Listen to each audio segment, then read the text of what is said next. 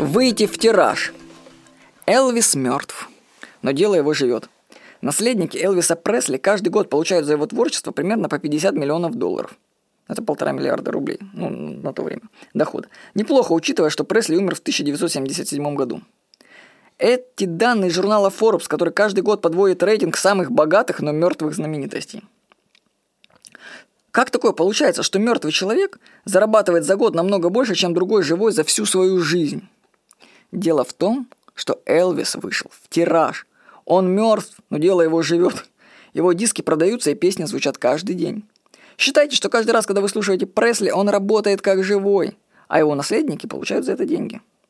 Песни были записаны один раз, а звучать будут вечно.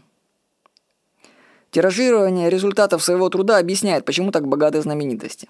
Они один раз что-то делают, записывают песню, играют в фильме, пишут книгу, выступают на телешоу, озвучивают заметки, как некоторые. Вот.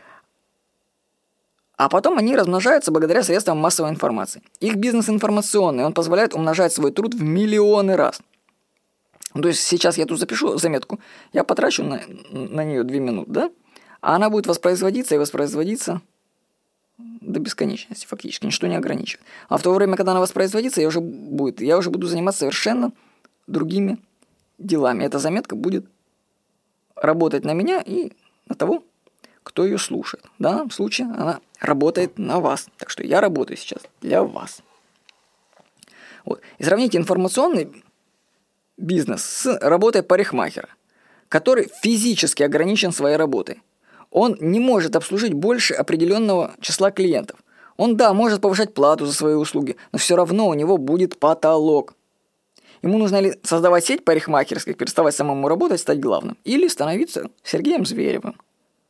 То есть Сергей Зверев у нас пришел из парикмахера в мир шоу-бизнеса, он себя тиражировал. Преодолеть потолок можно, переведя бизнес в информационный или создав свою сеть. О создании сети хорошо, кстати, рассказывает Роберт Киосаки в, в книге «Школа бизнеса».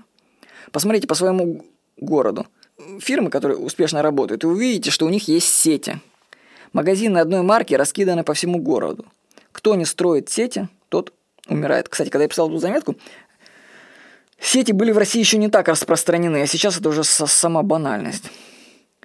Сейчас только сети выживают.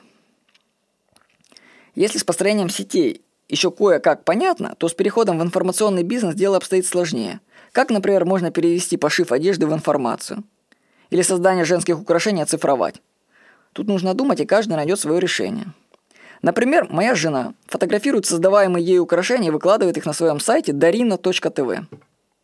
Физические украшения нельзя просто так размножить. Нужно сделать еще одно точно такое же, но если это ручная работа.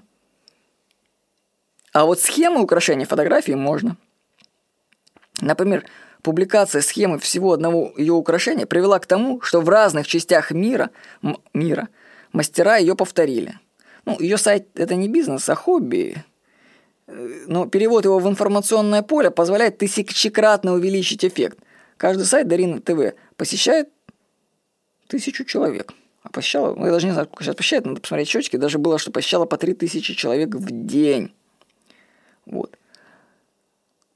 Подумайте, как можно перевести ваше дело в информационное? Как его можно тиражировать? С вами был Владимир Никонов.